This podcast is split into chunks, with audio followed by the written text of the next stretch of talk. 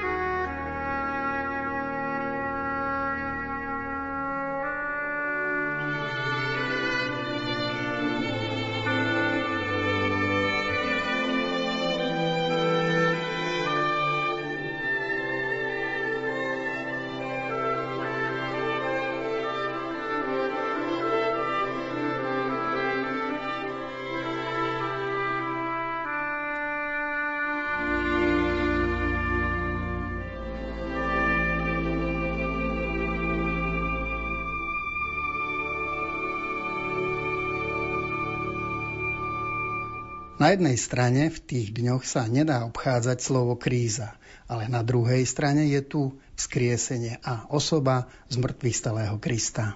Tak samozrejme sa nemožno nepristaviť pri tom veľkom mužovi, ktorému sme zasvetili svoje životy, synovi Matky Božej a synovi Otca Nebeského, tak ako ho videli apoštoli. Bol synom ženy z Nazareta, ale zároveň vedeli, že bol, postupne to videli, že bol synom Božím. Tak sa im predstavoval Kristus, rabín. Tak nemôžem nehovoriť o ňom. I nechcem hovoriť o jeho učení. O tom sme sa dosť na teológii narozprávali a všetci, čo sa tým zaoberáme, že posúvame na tej úrovni, povedzme. Slovensko nemá rado teológiu. Myslím si, že ani vo vrcholných poschodiach cirkvi na Slovensku až tak veľmi teológiu nemajú. Naša cirkev je taká zbožná, má rada, také, to základné má rada, hej. Ale si myslím, že by nezaškodilo, keby sme trošku možno boli viac takí hnaní túžbou za poznaním, za hľadaním toho Božieho. Sa mi vidí, že tu má Slovensko veľký dlh voči spoločnosti, že ona v rámci cirkvi malo rozvíjame pohľady, ktorými by sme my tú cirkev mohli obohatiť. Mám taký pocit, že napríklad termín politická teológia, to vôbec ako na Slovensku, ako keby sa pritom politika naplňa životy ľudí. Jakým spôsobom je všade pritomná. Ako naši otcovia vraveli, už to, jak človek chytie nôž a prežehná chlieb, už to je politika. A mali pravdu. Ale my sa tvárime, ako keby kvas bol na jednej strane a cesto na druhej. Ale to nemá význam. Obe zhnijú tieto entity. Oba zhnijú mimo seba. Geniálny príbeh Ježiša spočíval v tom, že kvas patrí kde? No do cesta. Preto som povedal, že možno nejde o učenie Krista, ale ide aj o neho samotného. Kto bol? To je otázka, ktorú si dávali apoštoli. Kto je on? Ako dlho nechápali, s kým chodia. To je evidentné z tých poznámok v Evaníliu. Furt je tam napísané, že nechápali, nerozumeli, že čo sa má stať. On im to postupne, ako keby tak dávkoval, zjavoval. Ján to možno najlepšie napísal, svätý Ján, v Evaníliu, ktoré sa číta na druhý sviatok Vianočný. Geniálna prvá kapitola jeho Evanília o slove, ktoré sa stalo telom a prebývalo medzi nami. A on tam, myslím, v 3. verši prvej kapitoly má geniálnu vetu, ktorá ukazuje, že jak sa oni ako keby lesom predierali húštinou k tomu Kristovi, že kto je, aby nakoniec odálili, koho to vlastne majú pred sebou. A všetci vieme, že to nebolo také ľahké, keď si každý znadal otázku, že kto je pre mňa Kristus, jak ja vlastne v neho verím. Že to nie je to len preľud mojho nejakého vedomia. Naozaj to, čo mám v sebe, nie je len chodenie do kostola, ale je to viera, že by som umrel za neho. Tak stojí otázka pred nami všetkými. Ja by som dneska zomrel, jak svedectvo za neho. Alebo čo? Je to len predstieranie všetkého. Podľa mňa apoštoli stali. To, že jak ho Peter poprel, nie? Jak ho zaprel počas teraz tých obradoch, to máme, to je desivý príbeh o tom hrkutaní kohúta ráno, zakikirikani, trikrát nezaspieva a zapreš, ma povedal Ježiš. Lebo vy ste takí ľudia. Ako mu to rovno do očí povedal, ale nepovedal by to aj mne? Kto si? Jak sa to správaš? To mám hrôzu z týchto vecí, že ma možno na poslednom súde čakajú. Raz tie otázky. Som to počúval, tie pašie, a postupne, ako šla tá kultúra, ten život, tie knihy, to štúdium, sa naplňal, ako keď lejete do fľašky vodu, sa postupne naplňal ten obsah a človek niekedy až teraz veľa raz plačem. Aj dneska ráno, že človek sa v posteli rozplače. I prídu také veci na um. Ale to každému sa podľa mňa stáva, že jak ten Peter, sa rozplače človek nad tým, jak veci nezvláda. To sú intimné záležitosti, ktoré každý pozná. Tam sme sami sebou. Tam nič nehráme. A možno preto raz bude ľahšie, že ten Pán Boh to vidí všetko, čo iní nevidia.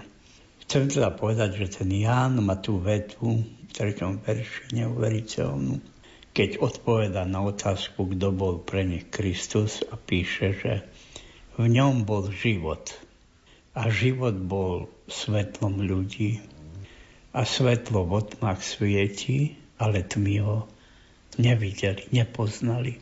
To je neuveriteľná odpoveď tohto Jána, ktorý bol najmladší z apoštolov. A keď to písal, tak bol už najstarší ďaleko. To znamená, že možno mal po 90-ke. Všetci už boli mŕtvi. A on na ostrove Patmos píše. A tá veta je ako keby vstup do duše toho svätého Jana. V ňom bol život. Teda ten Kristus mal niečo, čo nikto nemal. Pretože všetci dačo máme. Každý z nás je buď murár, alebo riaditeľ, alebo učiteľ, alebo robotník, alebo šofér, alebo lekárnička, pani doktorka. Ja neviem, každý z nás ničím prispieva v spoločnosti. Ale keď bola otázka pre tých apoštolov, kto on bol pre nás, napísal nám nejakú knižku? No nenapísal. Vymyslel nejaký liek proti koronavírusu? No nevymyslel. Nič také tam nečítame. Ale prečo potom tak milujeme? A odpoveď, v ňom bol život.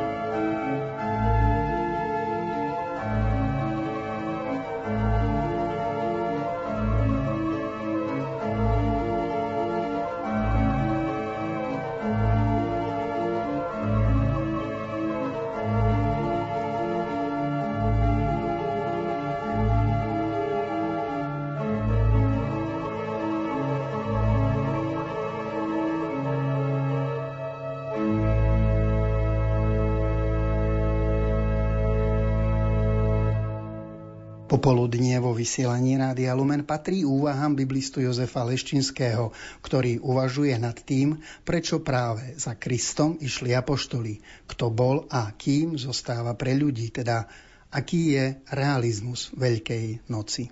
To, čo všetci hľadajú a nikto to nevie vymysliť, čo len objavujeme. Úžasná otázka života. V ňom bol život a ten život bol taký, že bol naši jak sviečka.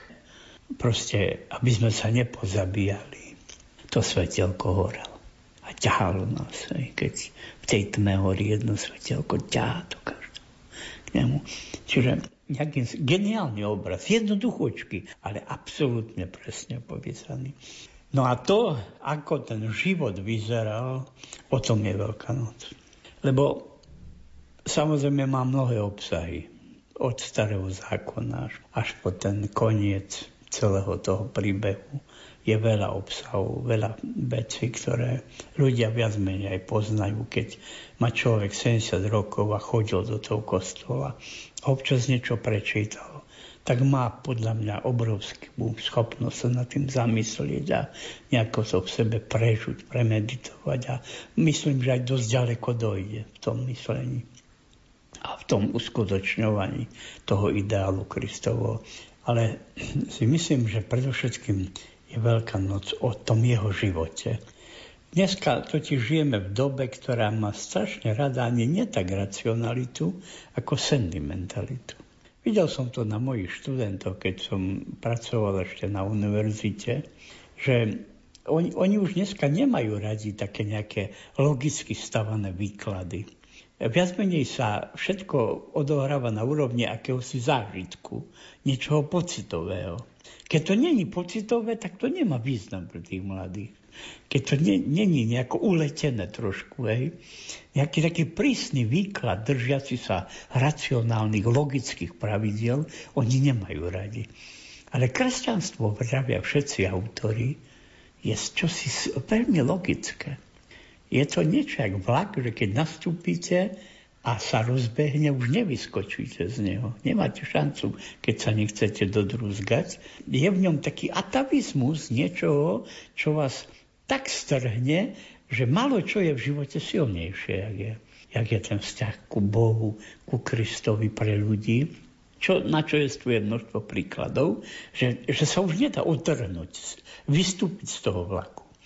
A si myslím, že z časti to vysvetľuje aj veľká logičnosť toho, čo ten Ježiš predstavuje, čo v sebe sklbuje. Však nakoniec už len tá skutočnosť, že stále ho videli ako syna Márie, ale zároveň tušili, že není len synom Márie. Už to muselo byť pre tých apoštolov šokujúce, že ten človek skutočný, čo pred nimi stál, bol Boží syn, to nebol len človek. Spaviť vôbec niečo tak nepredstaviteľné, to je jak spojiť olej s vodou. To proste nezmiešate dohromady. Víno s vodou zmiešate, ale olej s vodou nezmiešate. A museli tie dilemy riešiť, že pred kým to vlastne stoja. Samozrejme, to, aby im to Ježiš uľahčil, si myslím, tak tú podstatu tých veľkonočných scén, tá je skoncentrovaná podľa mňa do jednoduchého slova dotknite sa ma. Keď človek najmä Janovo evanjelium otvorí, tak neustále tam počas veľkonočných udalostí bude narážať na toto slovo. Ježiš nechce byť nepoznaný po tých udalostiach vzkriesenia, po tých udalostiach, keď stal z mŕtvych. On nechce ostať už vôbec zabudnutý. Už vôbec nechce ostať nepoznaný. On nechce byť žiadna matová. Tie slova sa nám vyskytujú v tých evanjeliových príbehoch po vzkriesení. On chce, aby ho brali reálne ako niekoho, kto sa vrátil zo smrti do života. To je nepredstaviteľné, ak on trvá na tom, aby si to ľudia všimli. A že on nie je nič experimentálne. Ako si to my myslíme, že môžeme niečo si na margo tých príbehov pomyslieť alebo zahrať. Či to nie je taký preľud, len Fata Morgana, alebo čo. Nič také. Ježiš trvá na svojej realite toho svojho stavu, oslaveného tela, oslaveného života. Čiže tá prvá vlastnosť toho dotyku vzkriesenia je úžasný realizmus celej tej udalosti.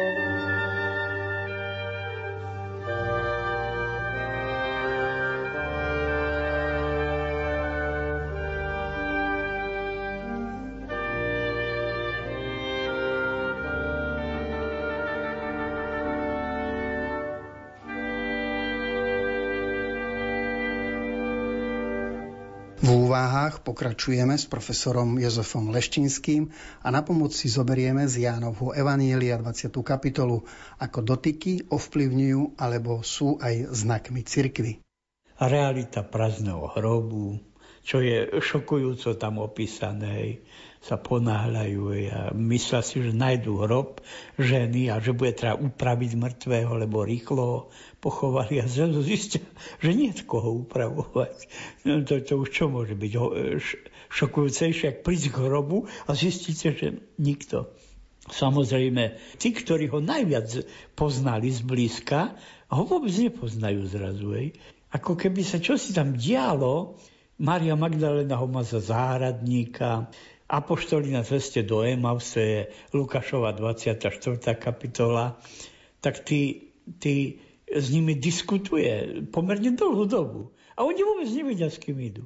Je tam také niečo zvláštne, čo zaujme človeka, ktorý číta, že ako keby tam bol nejaké napätie sa skrývalo v tých scénách veľkonočných. Nejaký paradox akejsi novej situácie. A podľa mňa nejakým spôsobom tie príbehy odzrkadľujú aj tú budúcnosť toho Ježiša a to aj v situácii cirkvi, ktorú tu nechávalo na svete, putujúcej cirkvi. Ako keby realizmus toho vzkriesenia sa týkal aj realizmu cirkvi, ktorá žije na tomto svete a takisto sa ako on pretolka tým svetom, v tom nepochopení, v tom všetkom, čo ju stretáva, tak ako jeho to stretávalo, že ho nepoznávali, že ho mali za záhradníka alebo niekoho, koho nevedeli celkom identifikovať a že Ježiš im musel tú realitu neustále pripomínať, že on nie je žiaden prelud ani žiaden experiment. Čiže nejakým spôsobom na tom zmŕtvychvstalom Ježišovi vidno aj to, čo je pre nás dôležité, a to sú znaky cirkvi viditeľnej, ktorú my prežívame. V našom 20. kľudne treba povedať, aj v našom 21. storočí je predsa jasné, že ak je Ježiš živý, tak je živý aj v našom živote. Teraz tu, heiket nunc, teraz a tu a v cirkvi, ktorá teraz kráča dejinami. Je to niečo podobné, ako keď som vždycky hovoril o svätom Pavlovi, poučený Románom Guardinim. On má tú poznámku, že na Pavlovi vidno svetom, že ani on Krista napríklad nevidel tak ako my. Nikdy sa s ním nestretol. Nebol jeho učeníkom. Banuje. V svojich listoch píše, že on je len také nejaké nemluvňa medzi apoštolmi, taký nejaký adolescent, lebo tí apoštoli mali živú skúsenosť s Kristom, on im závidel, že on nikdy toto nezažil a teda bol ochudobnený, si to vyčítal a predsa uveril Krista viac možno, jak všetci okolo neho, čo Krista videli. A otázkou je potom, že jak sa to dá vysvetliť, že ten apoštol mal taký vzťah ku Kristovi, z jeho listov to vidno, že Petrovi sa nesnívalo o takom vzťahu. To bol úplne iný typ človeka, rybár, Šimon, Kefas, ako študovaný Pavol, farizej z Jeruzalema, vysokoškolák, ktorý nikdy Krista opakom nevidel. A mne ho uveril. Není to príklad pre nás, že my sme tiež Ježiša nevideli, ani ty, ani ja. A predsa v neho veríme. Môže nám svätý Pavol pomôcť nejako? Jasne, pretože odpoveďou je, že jak uveril Pavol. A my vieme, že mohol uveriť len z dvoch zdrojov. A to je z počutia. Počúval tých, čo Ježiša stretli. A druhá vec je, že čo mu srdce vravelo. A to sú veci, ktoré sa nás týkajú. Aj my z počutia cirkvi o Ježišovi vieme. To je všetky tie sviatosti, nás to naučili, vyučovanie náboženstva cez rodičov v škole, kňaza. A nakoniec to srdiečko človeku povie, keď vyrastie, môže byť, neviem, jaká reč o tom Kristovi, ty mu ver. A nielen preto, že ťa už takto vychovali, ale preto, lebo si to zistil na vlastnom živote, že aj ty potrebuješ Vianoce, aj ty potrebuješ vzkriesenie, aj ty si dieťa Božie. Darmo ti vravia, že si Janko, Ferko, Helenka, ty si dieťa Božie. Chcem povedať, že ja som nejaký takto šiel v svojom živote a že to hovorím z vlastného nejakého chápania.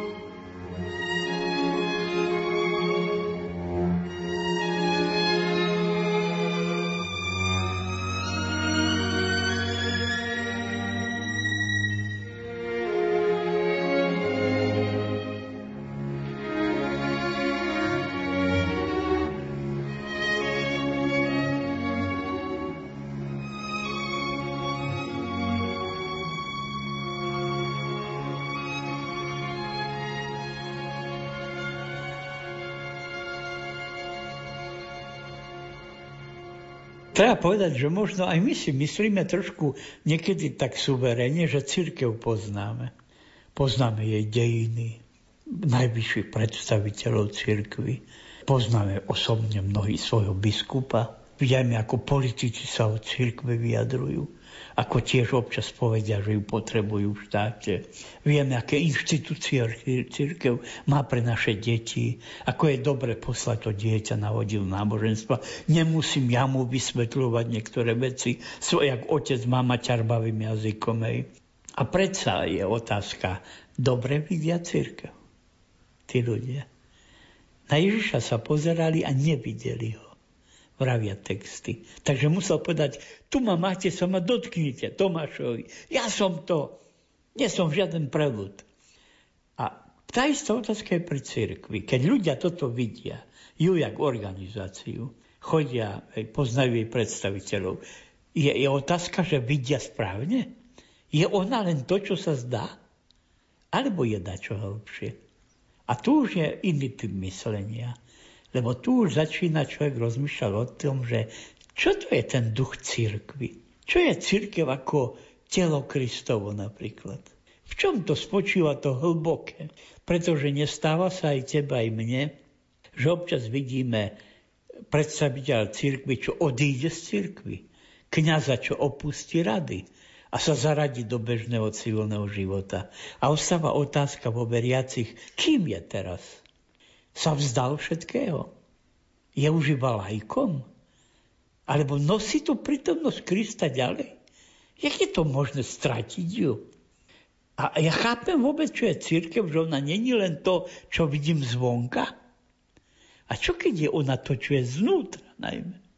Si myslím, že to sú otázky, ktoré tiež, keď človek je dospelý, tak musí nad tým začať uvažovať a sa netýkajú tie otázky len vernosti cirkvi, ale sa týkajú aj tej povahy cirkvi, že toho tajomstva, že keď ju tu Boh zasadil medzi nás, aby upevňovala jeho kráľovstvo, tak kým je ona pre mňa? Druhá vec, ktorá je taká zvláštna, je, že pri tých scénach so zmrtvým vstalým Kristom, je, že on prešiel cez zatvorené dvere. To je poznámka, ktorá človeka niekedy privedie do takého zvláštneho stavu. Jak sa dá prejsť cez dvere, ktoré sú zamknuté? To komu sa podarilo, kedy prejsť cez dvere, čo takto zamkol? Však to sa nedá. A tam je to normálne úplne, a ani sa nad tým nepozastavíme veľa raz, že čo to je za vetu zvláštnu. Ježiš teda porušuje zákony priestoru a času. Ja si myslím, že aj Eucharistia, ktorú držíme v rukách, ona predstavuje niečo ako výbuch atomovej bomby. Je predsa neuveriteľné, že Boh, ktorý stvoril svet, vesmír, galaxie, všetky farby a celé nebo a všetky hviezdy, a je v kúsku materie teraz medzi nami. Veď to sa ani v atomovej bombe nedá prirovnať k jej účinkom. To je čosi také mohutné, také desivé. Ježiš nikdy nehovorí o desivom, ale mne to tak pripadá. Hovorí láskavo, vezmite a jedzte, to je na odpustenie vašich hriechov. To je vec neobyčajne milá. Idem na príjmanie, aby sa mi odpustili hriechy. No kto by nešiel, ale keď si to z pohľadu celej tej Biblie pozrieme, kto je Boh, jak Biblia o ňom rozpráva, ako niekom, kto je úplne iný, jak my.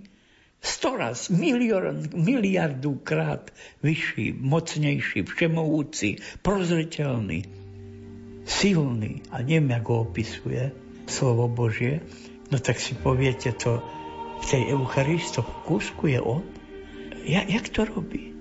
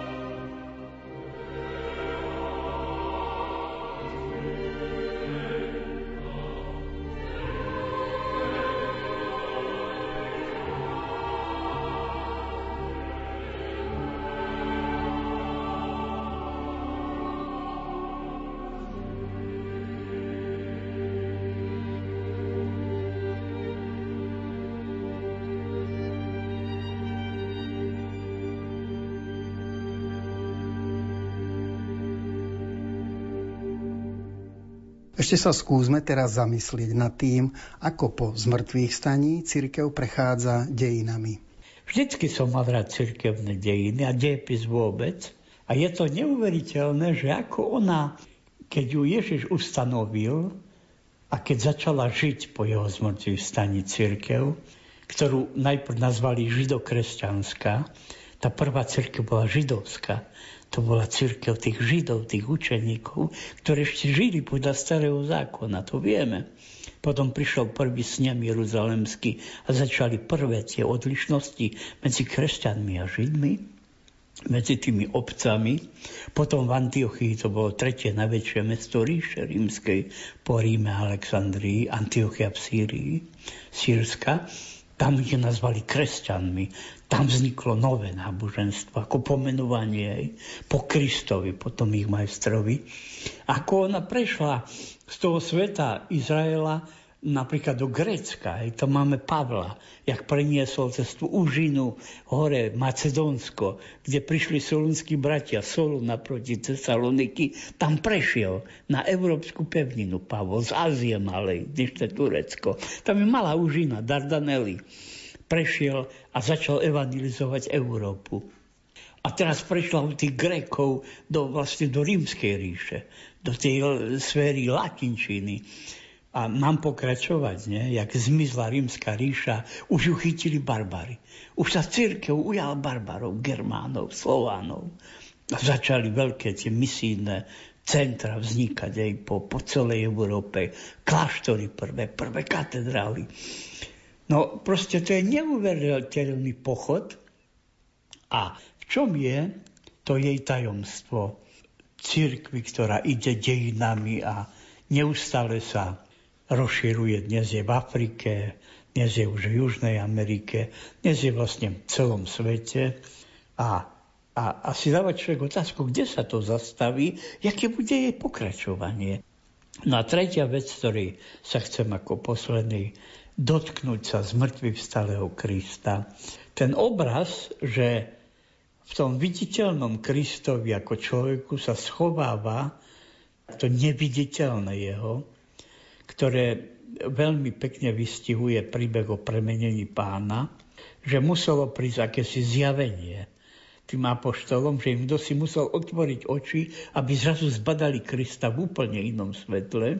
Že to isté vlastne platí aj o cirkvi, v tom zmysle, ktorý som už spomínal, že kým vlastne je ona, ako na jednej strane viditeľná skutočnosť všetkým, ad extra, zvonku, ale kým je ona znútra, čo už je menej viditeľné, o čom sa už tak ľahko nedá hovoriť bez použitia slovo tajomstvo.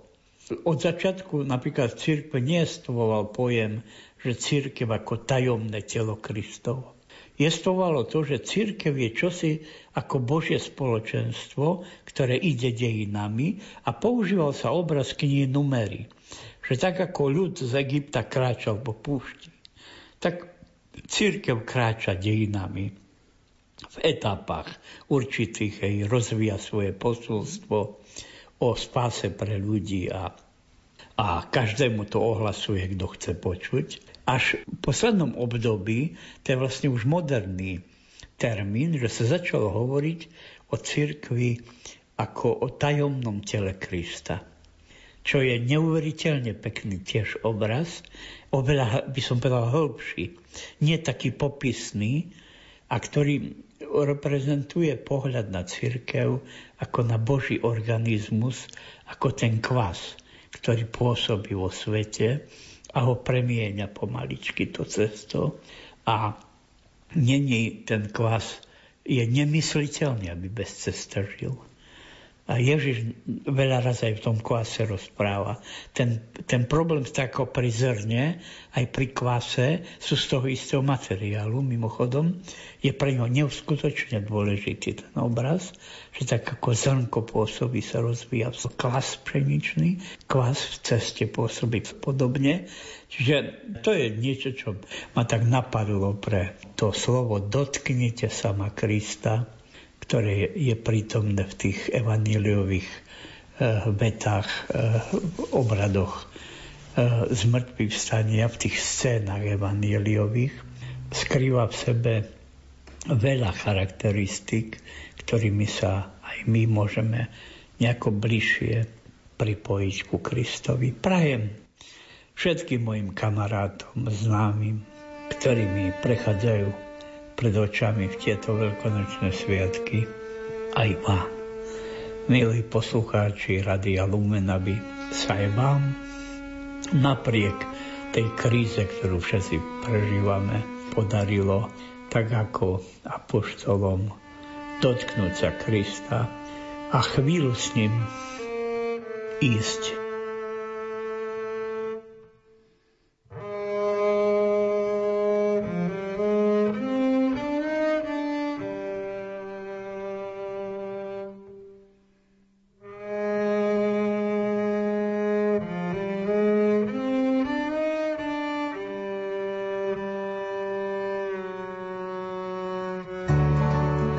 Autorovi dnešných úvah, biblistovi Jozefovi Leštinskému, ďakujem za povzbudenie cez obrazy v Biblii a vám, milí priatelia, za priazeň pri dnešnom vysielaní. Za tvorcov relácie vám ešte požehnaný sviatočný čas želajú Diana Rauchová a Jaroslav Fabian. Slyšíš kamenopád? Jdi tam, dojdeš na rozcestí, dál budeš muset už sám jít. Víš, zpět se neohlížej, buď zdrá.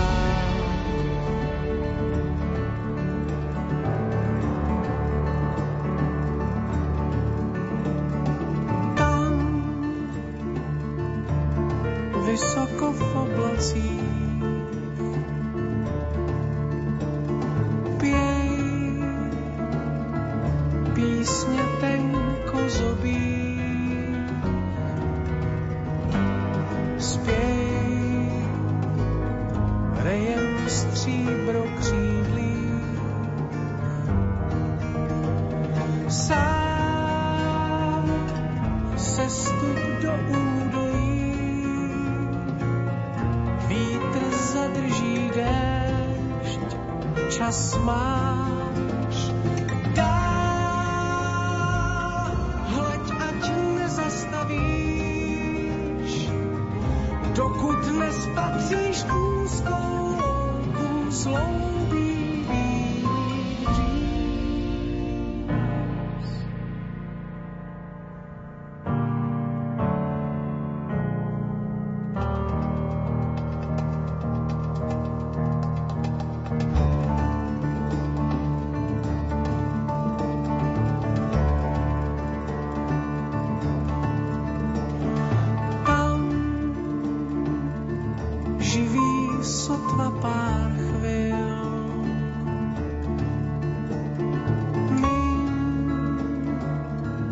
Trsy je střávníků,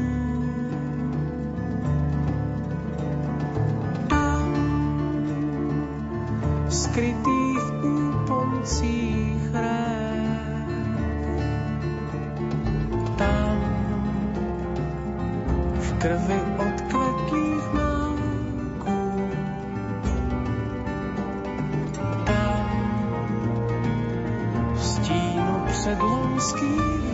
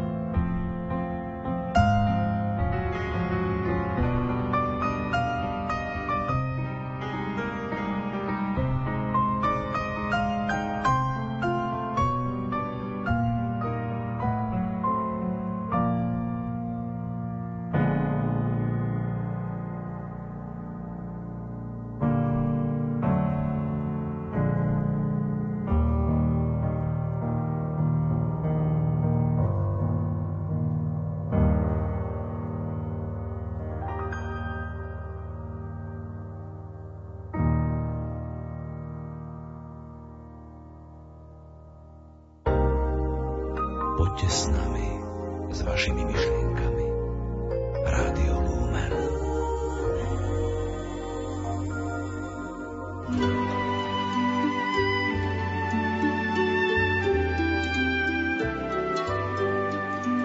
Pán Ježiš povedal svätej sestre Faustíne: vždy, keď budeš počuť, že hodiny